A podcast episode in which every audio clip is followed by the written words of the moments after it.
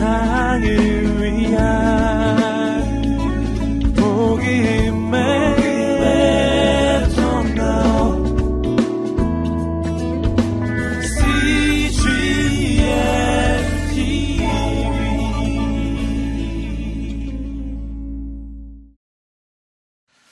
오늘 나누고 싶은 말씀은 누가복음 10장에 어, 누가 강도 만난 자의 이웃인가? 어, 선한 사마리아인의 비유로도 잘 알려져 있는 오늘 이 말씀입니다. 어, 세 부분으로 나눠서 말씀을 나누겠습니다. 첫 번째는 율법 학자의 질문, 두 번째는 예수님의 반문, 세 번째는 누가 강도 만난 자의 이웃인가. 오늘 본문의 25절 26절 말씀을 보시면 한 율법학자가 일어나 예수를 시험하려고 물었습니다. 선생님, 제가 무엇을 해야 영생을 얻을 수 있습니까? 예수께서 말씀하셨습니다. 율법에 무엇이라 기록되어 있느냐? 너는 그것을 어떻게 읽고 있느냐? 한 율법학자가 자신있게 일어납니다. 그리고 예수님을 시험하기 위해서 질문하죠. 자신은 율법의 스승이고 예수님은 율법의 초보자라고 생각하기 때문에 테스트를 해보려는 것입니다.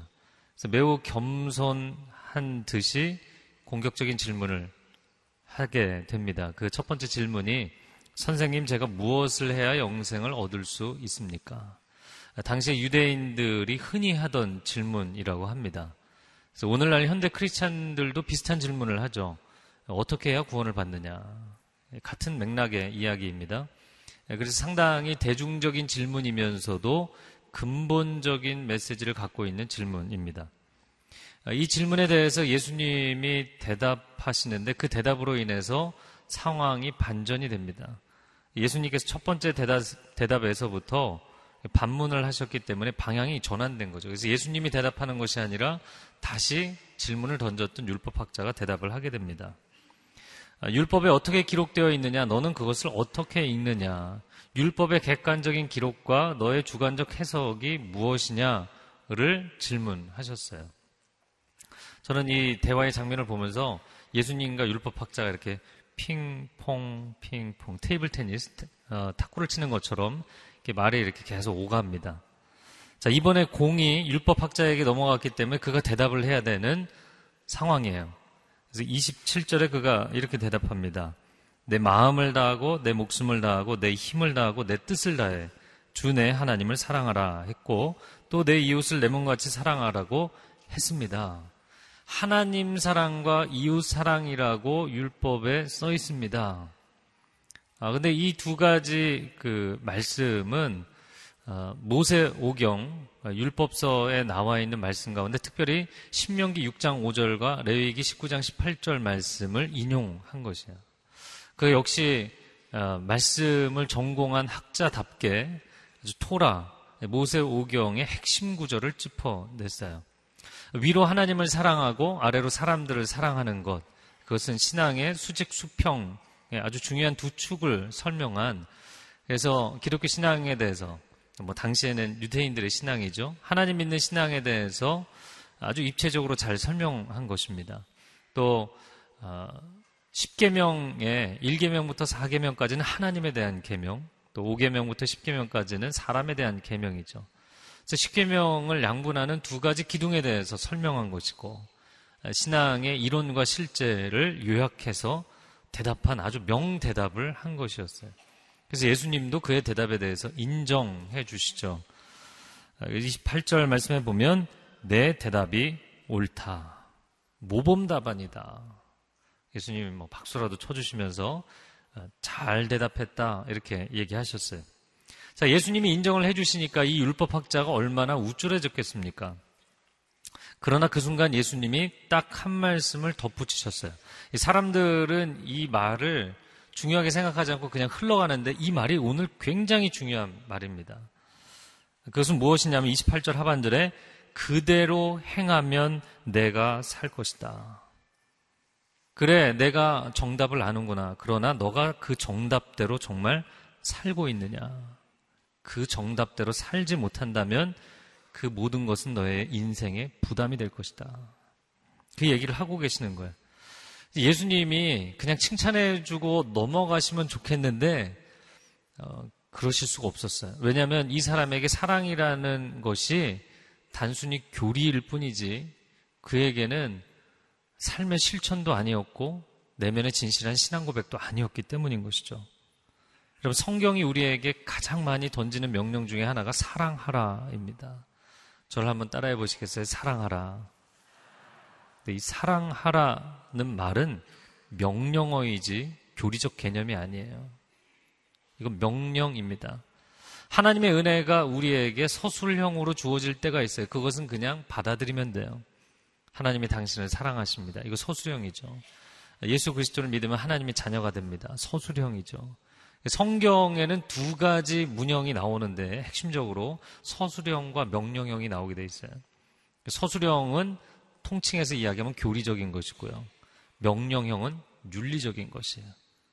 이 서술형에 하나님이 우리에게 주시는 교리적인 내용들은 그냥 은혜로 받아들이는 거예요. 네, 그냥 은혜로 받아들이면 우리가 하나님의 자녀가 되고 그 은혜를 누리는 것입니다. 그러나 어, 성경의 문장들 가운데 명령형이 있어요. 어, 너의 몸을 하나님 기뻐하시는 거룩한 산 제사로 드리라. 세월을 아끼라. 술 취하지 말라. 입에 더러운 말은 담지도 말라. 이건 다 명령형이에요. 명령형은 그 은혜를 받은 사람들이 삶에서 실천해야 되는 부분을 이야기하는 것이고 명령형은 순종으로 반응하는 것입니다. 문제는 이 사람에게 있어서 사랑이라는 게 교리였다는 거예요. 교리적 개념이었을 뿐이지 그 사람에게는 실천적 명령어가 아니었다는 거예요. 생명의 단어를 교리 안에 묶어둘 수가 없기 때문에 예수님은 그 율법학자의 교리적 틀 안에 묶여 있는 이 사랑이라는 단어를 끄집어내셔서 너 그렇게 살고 있니? 이 얘기를 하고 계시는 거예요. 주님의 첨언 한마디에 율법학자가 갑자기 수세에 몰리게 된 거예요. 내가 아카데믹하게 지적으로 멋진 대답을 하면 어, 나는 괜찮은 사람인 것으로 증명해낼 수 있을 거라 생각했는데 예수님이 너 그렇게 살고 있니? 이렇게 지적하시니까 그 한마디에 이 사람이 막 휘청거리고 흔들린 겁니다. 그리고는 성급하게 자신이 옳다는 것을 증명해 내려고 하죠. 내가 직업상 율법학자이기 때문에 성경을 보는 게 평생의 일이에요. 하나님의 사랑, 하나님 사랑은 논외의 문제라고 생각을 하고 사실은 그거부터 시작해야 되는데 이 사람이 두 번째 영역에 들어가서 이웃 사랑의 문제만 자기가 증명하면 난 그래도 괜찮게 신앙생활 하는 거야. 라는 것을 얘기하고 싶었던 거죠. 그두 번째 대화의 핑퐁이 시작이 됩니다. 그래서 29절에 이 사람이 먼저 주님께 이렇게 질문을 던지죠. 그러면 누가 제 이웃입니까? 무슨 말이냐면 이웃 사랑을 실천하라고 하셨는데 이웃의 범위를 한번 정해 주시죠. 그 유대인들 특별히 종교 지도자들은 안식일에 노동하지 말라. 그러면 노동이 뭐냐? 이런 거 정의했거든요. 몇 보 이상 걸으면 노동이고, 뭐 음식집에서 만들면 노동이고, 뭐 이런 거 규정했거든요. 건물 엘리베이터 버튼 누르는 것도 노동이고, 뭐 이런 거를 다 낱낱이 규정을 하는 사람들이기 때문에 이웃의 범위를 한번 규정해 주시죠. 이렇게 얘기를 한 거예요. 율법학자는 다시 의기양양해졌어요. 저는 여러분이 좀 영화를 보는 것처럼 예수님의 얼굴과 이 사람, 율법학자의 얼굴을 상상해 보시면 좋겠다 생각이 들어요. 율법학자가 수세에 몰렸다가 확 이 반문을 던지면서 자신만만해졌어요. 왜냐하면 당시의 유대인들에게 있어서 이웃이라는 단어를 사용할 때는 그것은 동족 유대인들을 얘기하는 거였어요. 이방인이나 사마리아인이나 세리와 죄인들은 전혀 포함이 안 돼 있는 개념이었어요. 이거는 뭐 통상적인 누구나 인정하는 개념이었어요. 당연히 예수님도 그 대답을 할 거라고 생각했어요. 그러나 예수님은 서브가 넘어왔는데 강력한 스매싱으로 이걸 받아친 거예요. 할렐루야. 저는 그래서 많은 사람들이 선한 사마리아인의 비유를 그냥 비유만 기억하잖아요. 그러나 그 비유는 아주 아주 상상을 못한 강력한 스매싱이었다는 것. 율법학자는 당황하게 되죠. 아, 이두 번째 비유의 부분을 보기 전에 아, 오늘 본문에서 눈이 확 뜨이는 표현이 나옵니다. 28절에 보면 내 대답이 옳다. 옳은 대답. 29절에 자신이 옳다는 것을 보이려고 저는 이 두 단어를 주목하게 됩니다. 예수님은 율법학자의 대답이 옳다고 했지 그 사람 자체가 옳다고 얘기하신 적이 없어요.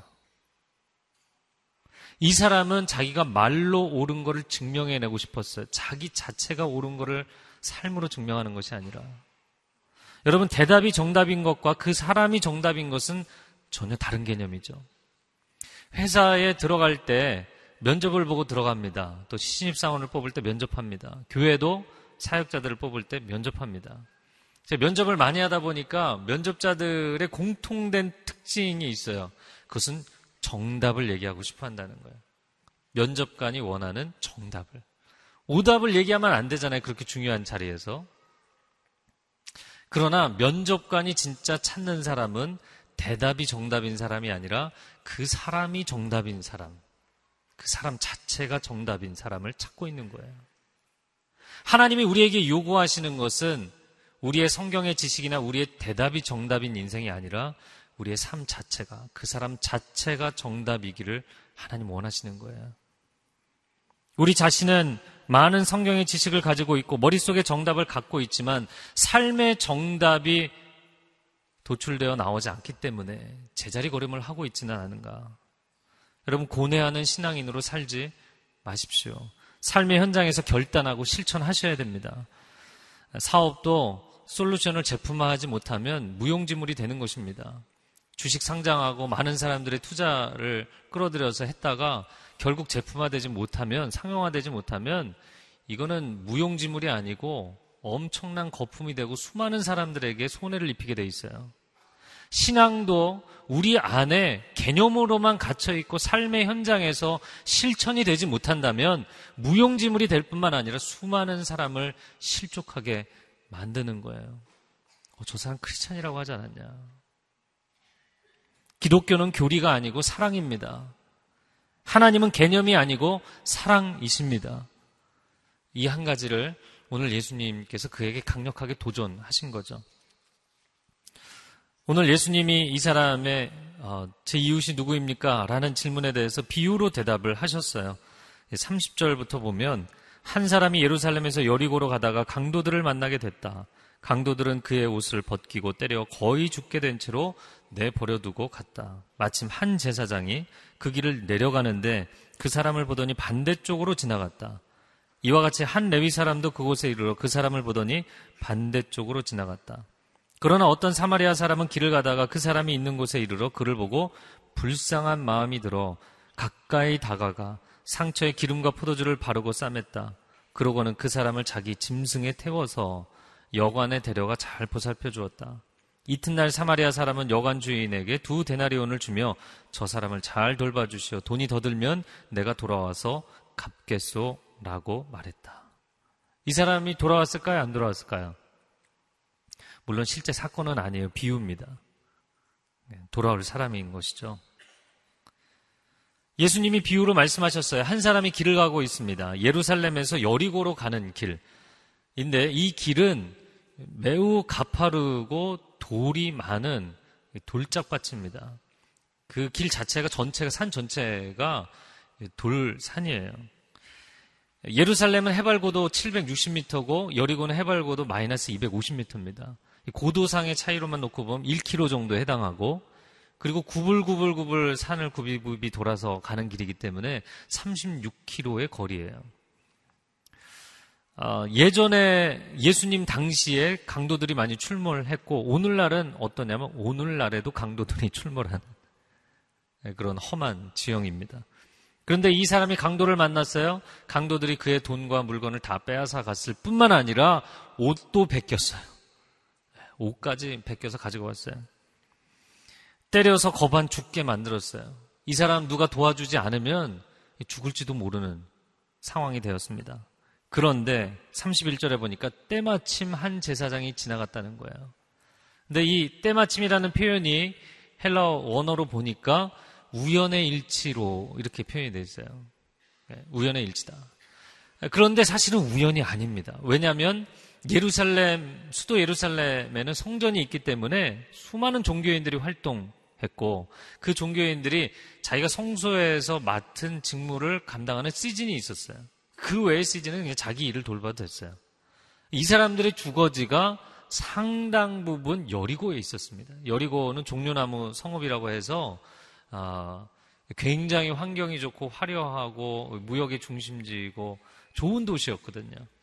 그러니까 예루살렘에서 일을 하고 출장 갔다가 여리고에서 거의 1년 내내 머물면서 거주 지역으로 살았던 것이죠.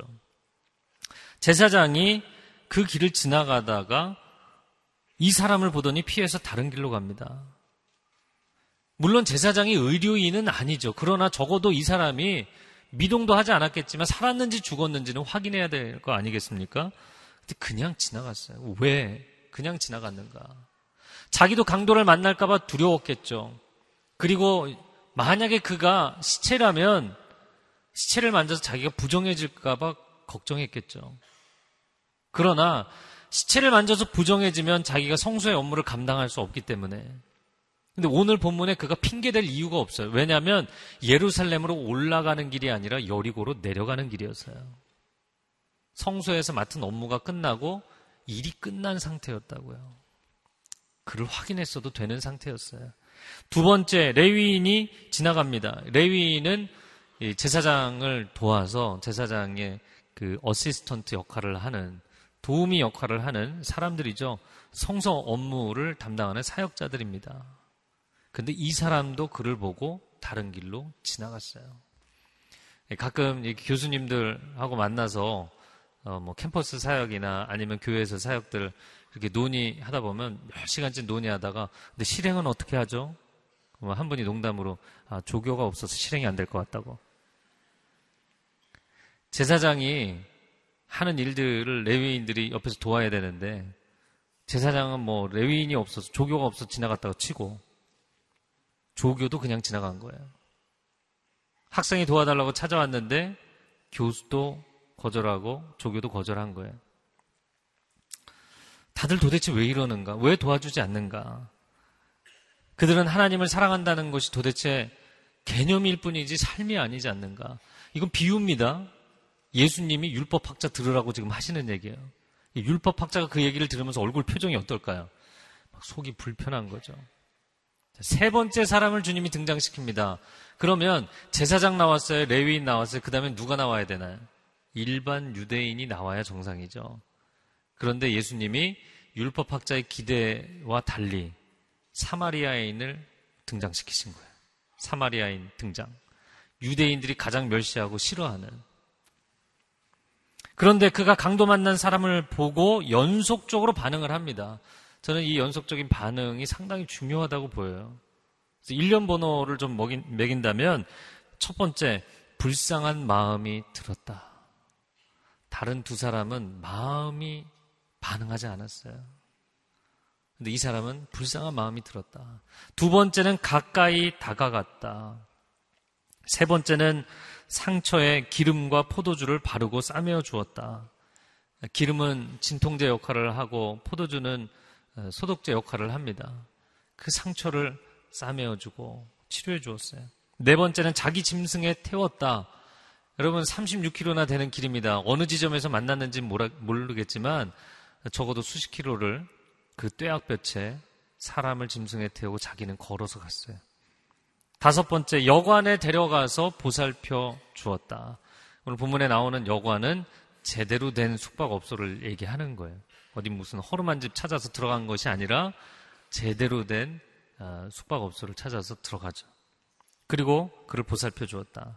여섯 번째는 두 데나리온을 더 지불했다. 1박 어, 숙박료만 계산한 것이 아니라 어, 이 데나리온을 더 주었다. 일곱 번째 반드시 돌아오겠다고 약속했어요. 오늘 예수님이 사랑하라. 사랑이 그냥 단순한 개념이 아니라 사랑을 실천해야 된다. 얘기하시면서 나온 이야기이기 때문에 이 일곱 가지 단계를 가지고 사랑을 정리 해 보려고 합니다. 여러분 들으시면서 나는 정말 제대로 사랑하고 있는가? 나의 삶 가운데 나는 이렇게 살고 있는가? 점검해 보시면 좋을 것 같아요. 첫 번째, 사랑은 단순한 동정이 아니라 진정성이 있는 극률입니다. 오늘 본문에 불쌍한 마음이라고 표현되어 있는 이 단어의 원래 의미는 이 창자에서부터 끌어오르는 안타까움과 슬픔을 얘기하는 거예요. 내가 그 사람의 입장이 되는 거죠. 내가 저 상황이라면. 그런 마음으로 그를 극률이 여겼어요. 두 번째, 사랑은 멀어지는 것이 아니라 다가가는 것입니다. 사랑하면 선을 넘어서게 되죠. 먼저 손을 내밀게 되죠. 가정에서 서로가 다툼이 있거나 갈등이 생기면 누가 먼저 화해의 손을 내미시나요? 잘못한 사람이 먼저 내밀어야 되나요? 사랑하는 사람이 손을 내밀게 돼 있어요. 사랑하는 사람이 다가가는 것입니다. 세 번째, 사랑은 상처를 드러내는 것이 아니라 싸매어 주는 것이다. 가족이기 때문에, 친구기 때문에, 교회 같이 신앙생활하는 성도이기 때문에, 옆에 있기 때문에, 아, 내가 당신을 사랑하는 위치에 서 있기 때문에 내가 이 얘기 하는 건데, 그리고 상처를 막 지적하긴 해요. 지적은 하는데, 드러내고 지적하는데, 치료는 안 되고 더 아프게 만드는 사람들 있죠. 사랑은 치유하고 회복하는 것입니다. 네 번째, 사랑은 억지로 하는 것이 아니라 자원해서 하는 것입니다. 사랑은 누가 시켜서 할 수 있는 것이 아니죠. 대살로니까 후서 1장 3절에 보면 사랑의 수고라는 표현이 나와요. 사랑하면 기꺼이 누가 시키지 않아도 내가 원해서 수고한다는 거예요. 사랑하는 사람이 생기면 그냥 쫓아가서 위로해주고 같이 뭐 밥도 사주고 도와주고 사랑해서 하는 수고는 그거는 시켜서 하는 게 아니에요. 그런데 내가 원해서 하는 게 상상을 초월할 만큼 하는 것이죠. 어, 짐승에 태워서 자기는 그 먼 길을 고생을 하면서 걸어갔잖아요. 다섯 번째, 사랑은 나의 이익을 포기하고 상대의 이익을 선택하는 것입니다. 그를 여관에 데리고 가서 돌봐주었다라고 돼 있는데 아마 밤새 잠을 이루지 못하면 이 사람을 치료해주지 않았겠어요? 여섯 번째, 사랑은 대가를 치르는 것입니다. 대가를 치르지 않는 사랑이라는 것은 없습니다. 이 사람을 살려놓기는 했지만 거동할 수 없는 상태이기 때문에 어, 이 사람이 더 머물러야 되고 자기는 떠나야 되고 그래서 두 데나리온을 숙박료를 더 지불했는데 이 두 데나리온이 당시의 값으로 어, 환산을 해보면 두 달치 숙박료입니다.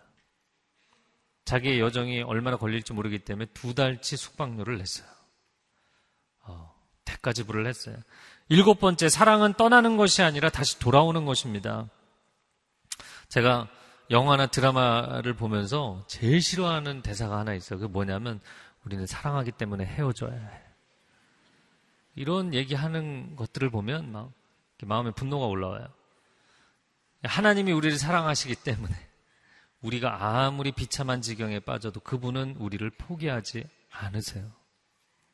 사랑은 다시 돌아오는 것이에요. 사랑은 끝까지 책임지는 것이에요. 오늘 본문의 말씀에 돈이 더 들면 내가 돌아와서 갚겠다 이렇게 써 있는데 원어상 표현을 직역하자면 돈이 얼마나 들든지 이렇게 돼 있어요. 돈이 얼마가 들든지 내가 갚아주겠다. 나는 반드시 돌아올 것이다. 도대체 그가 누구라고 이렇게 정성을 다하는가? 사실 이 사람이 한가해서 도와준 게 아니었어요.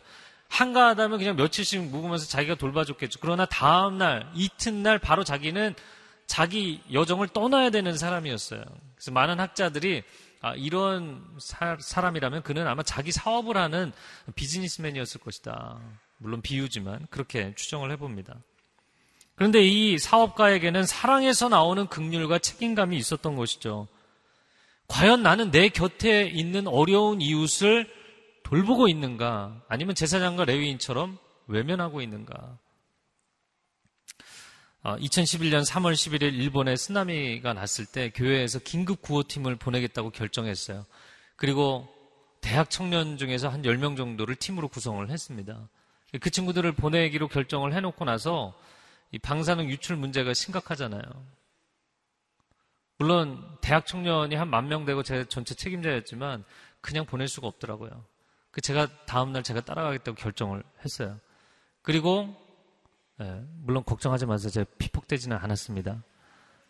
어, 방사능 그 측정기를 제 목에 걸고 제가 그 젊은이들을 책임지고 갔다 오는데 위험한 데 데리고 갈 수는 없잖아요. 그래서 안전한 곳으로만 다녔어요. 네. 저랑 악수하셔도 괜찮아요. 그, 그렇게 다녔는데 제가 일본에 가서 좀 놀란 것은 엄청난 사건을 겪었는데 일본 사람들이 너무나 차분한 거예요.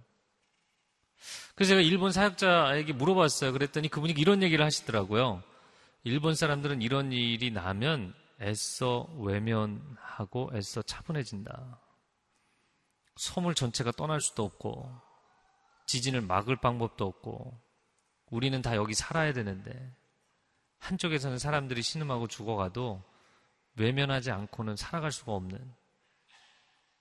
저는 그 얘기를 들으면서 사실 우리의 삶이 그렇지 않은가.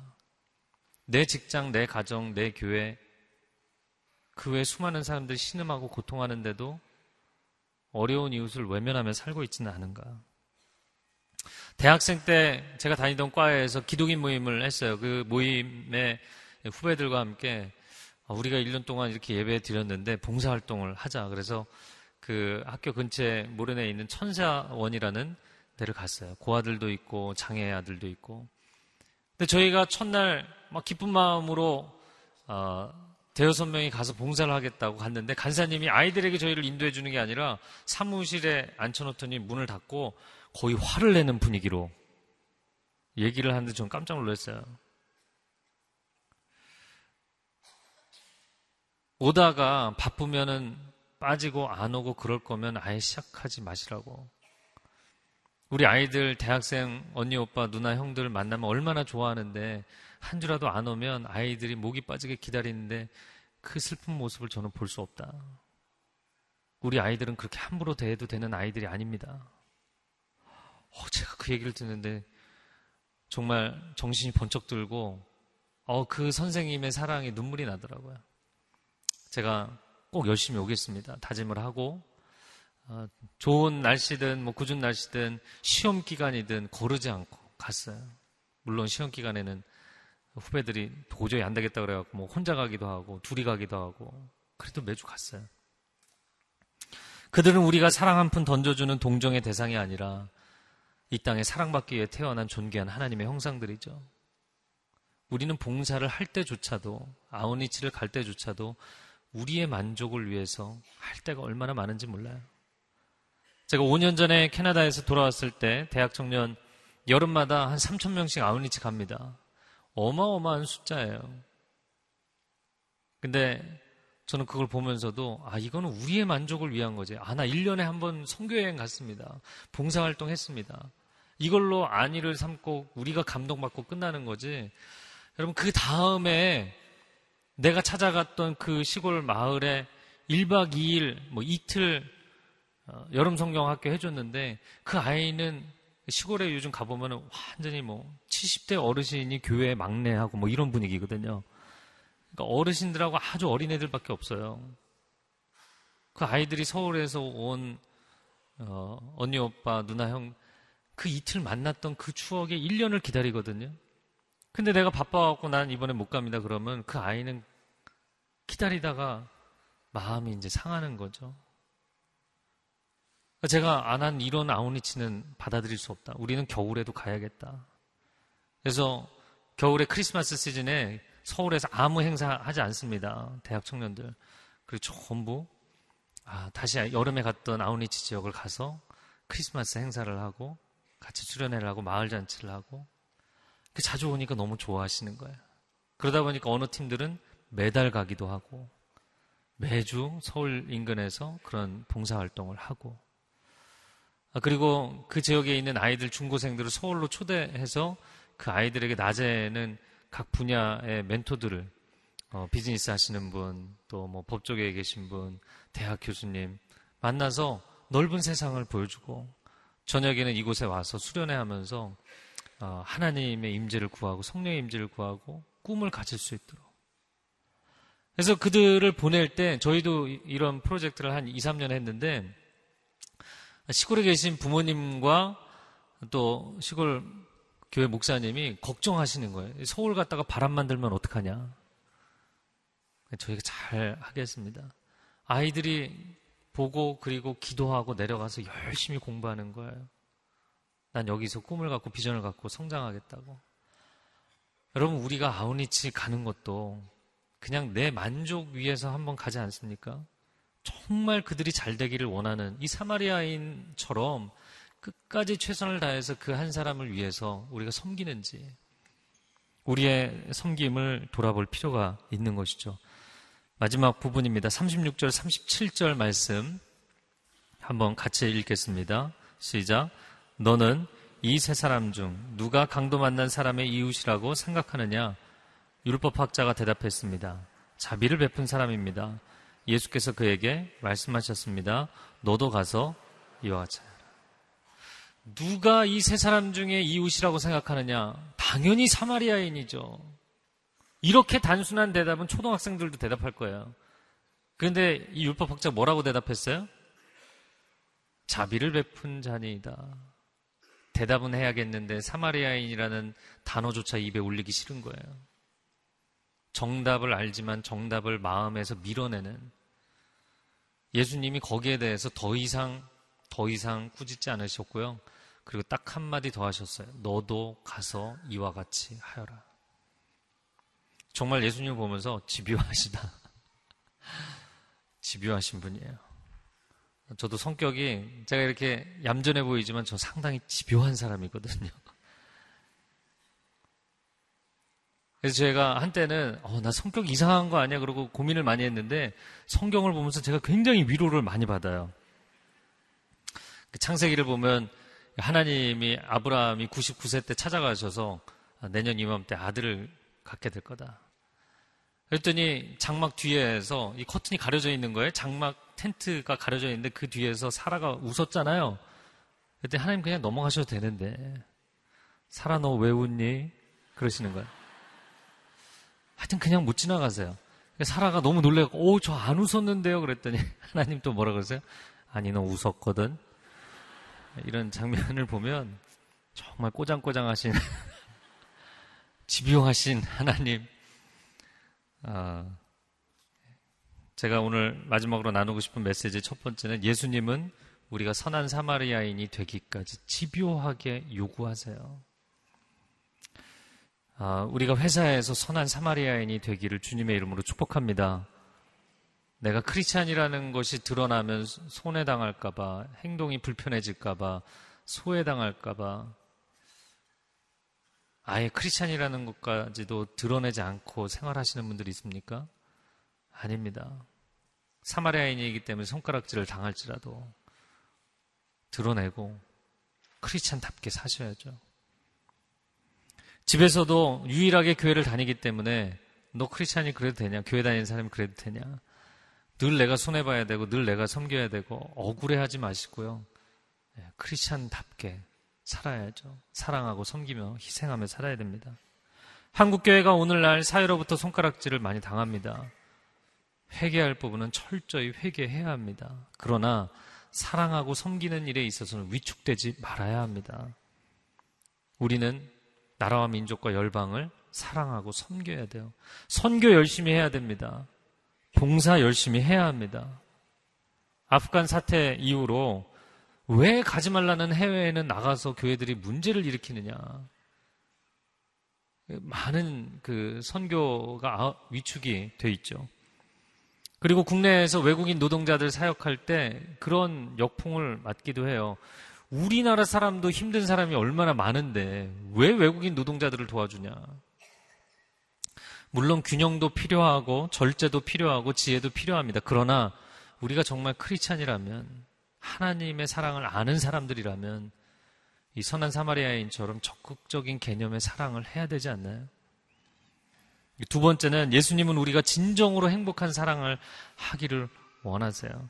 진정으로 행복한 사랑은 내가 원해서 누가 시키지 않아도 적극적으로 사랑하는 거예요. 이 율법학자는 내가 이런 사람들, 이런 이웃들만 사랑하면 되지 않습니까? 이 정도면 됐죠, 주님? 이렇게 얘기하는 거예요. 이건 전혀 행복하지 않아요. 근데 예수님은 아니, 나는 너가 저 사람들까지도 사랑해 줬으면 좋겠다. 라고 말씀하시는 거예요. 누가 내 이웃입니까? 가 아니라 내가 누구의 이웃이 되어줄 것인가? 적극적으로 사랑을 적용하고 실천하며 살았으면 좋겠다 말씀하시는 것이죠. 제가 서빙고 교육자실에 있을 때였어요. 그 밴쿠버 가기 전이었으니까 한 10, 10여 년 전인데 문과에 앉아 있는데 제가 또 귀가 굉장히 밝은 편이거든요. 어, 그 교육자실 문을 열고 들어오면 간사님들 자리가 있고 다시 또 문을 열고 들어가면 교육자실이 있어요. 그래서 교육 그 간사님들이 업무를 보거나 일하는 소리가 이렇게 좀씩 들려요. 근데 어느 날 낮에 한 여학생이 어, 찾아와서 간사님한테 하 목사님을 만나게 해달라는 거예요. 그래서 어디서 왔냐 그랬더니 지방에서 올라온 거예요. 뭐 약속을 잡았냐? 약속도 잡지 않았어요. 막무가내로 만나게 해달라는 거예요. 예, 자기가 하목사님을 안다고. 자기를 도와줄 거라고. 아, 그래서 간사가 너무나 황당하잖아요. 그래서, 어, 뭐, 담임 목사님 실에도 연락해보고, 뭐, 자리에도 안 계시고, 아, 지금 안 계시고, 어, 만나 뵐 수가 없다고. 이제 설득을 해갖고 이제 돌려보낸 거예요. 근데 제가 볼 때는 지방에서 올라왔고, 그렇게 보내면 이 친구가 어딜 가지? 그런 생각이 드니까 너무 안 됐는 거예요. 그래서 제가 이제 문을 열고 쫓아가서 보니까 이제 엘리베이터 앞에 서 있는데 보니까 큰 이 캐리어를 백팩을 메고 그러고 하목사님 자기를 도와준다고 서울 올라온 거예요. 무조건 상정, 상경한 거예요. 그래서 얘기를 들어보니까 멀리 저 삼천포에서 왔어요. 그리고 어떻게 하목사님을 아냐 그랬더니 오래전에 그 교회 집회에 오신 적이 있대요. 그래서 본인은 아는 거예요. 하목사님을. 그래 자기가 얘기하면 도와줄 거라고. 어, 그래서 이제 그 목사님이 여기 안 계시기 때문에 이제 그런 상황도 설명해주고 얘기를 들어보니까 재수생이더라고요. 그래서 서울 올라와서 이제 공부하겠다고 생각하고 온 거예요. 그래서 교회를 근거로 해서 교회에서 도와주면 이렇게 생각했던 거죠. 그래서 이제 서울이 워낙 넓으니까 좋은 학원가가 어디에 있는지 그리고 이제 묵고 지내려면 고시촌이 어디에 있는지 제가 이렇게 쭉 설명을 해주고 그리고 이쪽 방향으로 가야 된다. 버스는 지금 잘 모르니까 노선을 잘 모르니까 택시를 잡아서 이쪽 방향으로 가서 아, 거기서 이제 숙소를 잡고 공부를 한번 학원을 찾아봐라. 그러니까 택시를 태워서 보냈어요. 한 한 달쯤 지났는데 편지가 왔어요. 다시 고향으로 돌아갔더라고요. 그리고 서울 사정을 너무 모르고 내가 그냥 무작정 올라왔는데 그때 도와주셔서 고맙다고. 우리가 많은 사람들을 만나게 되죠. 그리고 우리는 상당히 업무적으로 사람들을 대하죠. 우리는 우리 곁에 있는 사람들을 어떻게 대하는지. 제가 여러분에게 한 권의 책을 추천해 드리려고 합니다. 조이선 교회에서 나온 데이빗 윌커슨 목사님이 쓴 거리의 아이들이라는 책이에요. 기독교 교육 파트에서 거의 베스트 다섯 권 안에 드는 책이에요. 뭐 제가 이 책을 선전한다고 아무 유익이 없어요. 그러나 정말 강추입니다. 꼭 읽어보세요. 10대 자녀를 두신 분들, 교사들, 그리고 영적 각성이 필요한 모든 분들 꼭 읽어보세요. 어, 미국 어느 시골 마을에 성공적인 목회를 하던 한 목사님이 계셨어요. 근데 이 목사님이 어, 목회를 하면서 그래도 어, 목사님들도 쉬는 시간이 있잖아요. 가장 즐거운 시간이 언제냐면 저녁에 혼자 TV 보는 시간. 드라마도 보고 뉴스도 보고 쉬는 시간이죠. 그런데 그렇게 TV를 보고 있는데 어느 날 하나님이 마음 가운데 너 이렇게 TV만 보고 있을 거냐. 그래서 그 시간을 말씀 읽고 기도하는 시간으로 결정했어요. 그렇게 몇 달간을 말씀 읽고 기도하는데 어느 날 자기 책상 위에 놓여 있는 서재 책상 위에 놓여 있는 타임지가 보였어요. 그리고 그 전면 기사가 뉴욕 거리의 10대 깽단들 마약과 매춘과 온갖 범죄를 저지르는 아이들에 대한 이야기였어요. 근데 그 기사를 보는데 마음 가운데 성령님이 그들을 도와주라는 마음을 주셨어요. 근데 기도를 할수록 이게 지워지지가 않는 거예요.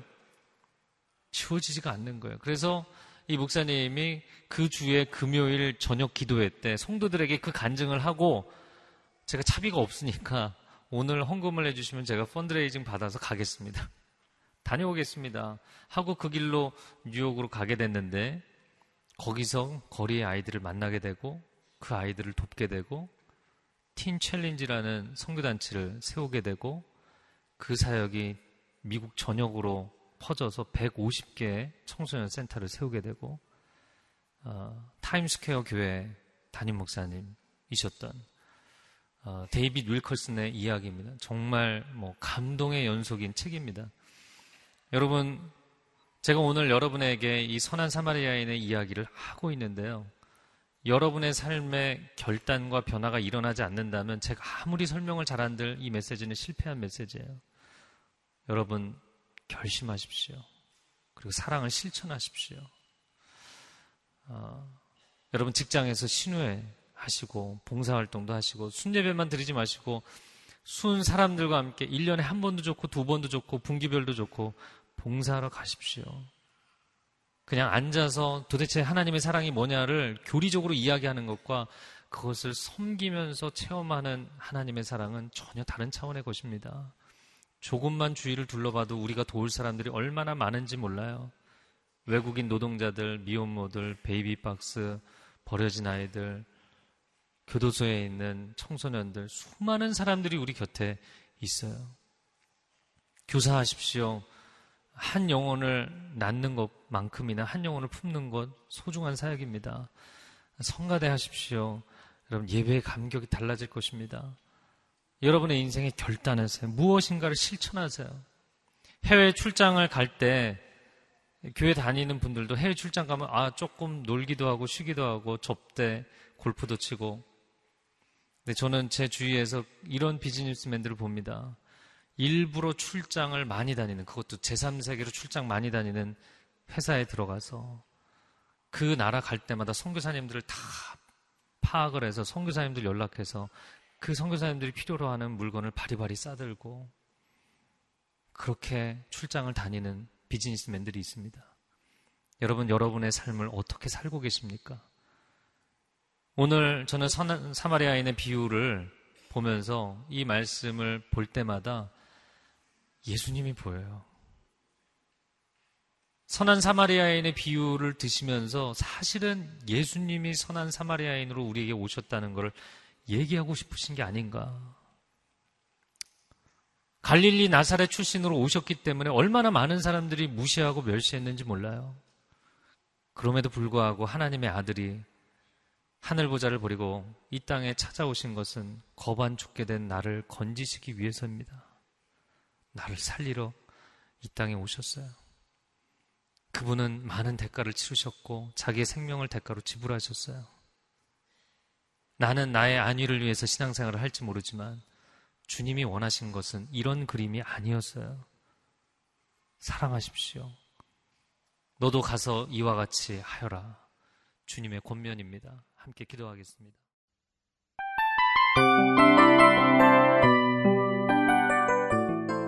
이 프로그램은 청취자 여러분의 소중한 후원으로 제작됩니다.